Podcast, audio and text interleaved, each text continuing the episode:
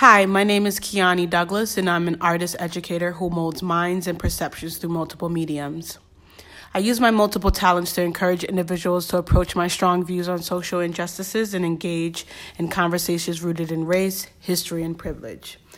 I make paintings, sculptures, and videos as calls to actions about African American diaspora narratives. I make art as a way to cope with the social injustices that are happening in America.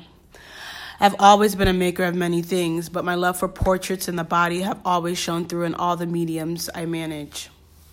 My interest in non traditional drawing has allowed me to think about how we interact with two dimensional pieces. My love for sculpture has allowed me the ability to expand my two dimensional works and create forms to further express my conceptual thinking. I'm a maker of many things, and I use those things to challenge our culture. My advocacy as an Artist educator is rooted in representation. I make work to challenge the dominant cultural narratives that are seen on social media, news, and public outlets. I challenge people's perceptions of what it means to be black. I mean, I make work to use as educational tools to allow individuals to gain a different perspective of blackness within a brave place. I support my findings with historic narratives that connect to current day alternative narratives.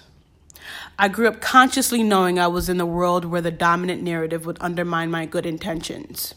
Knowing these things and my love for educating and being an artist, I can't help but to feel compelled to curate conversations, to create platforms where we can talk about these issues and how they relate to systematic oppressions. Creating my own patterns and stencils to, deli- to deliver subtle messages is the most time consuming part of my studio practice as an artist.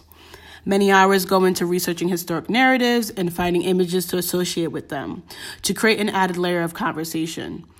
I make tessellations to then manipulate and create and create printed canvases. I create stencils to make cloth-like patterns. I use symbols of African culture and silhouettes of black faces for the foundation of my patterns and my work.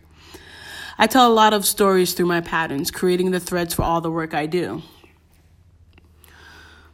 I really want my work to challenge people's perceptions, affecting them on a daily basis. My goal is not to be anti anything, but to raise awareness about the buried narratives that are still oppressing people in America throughout the African diaspora.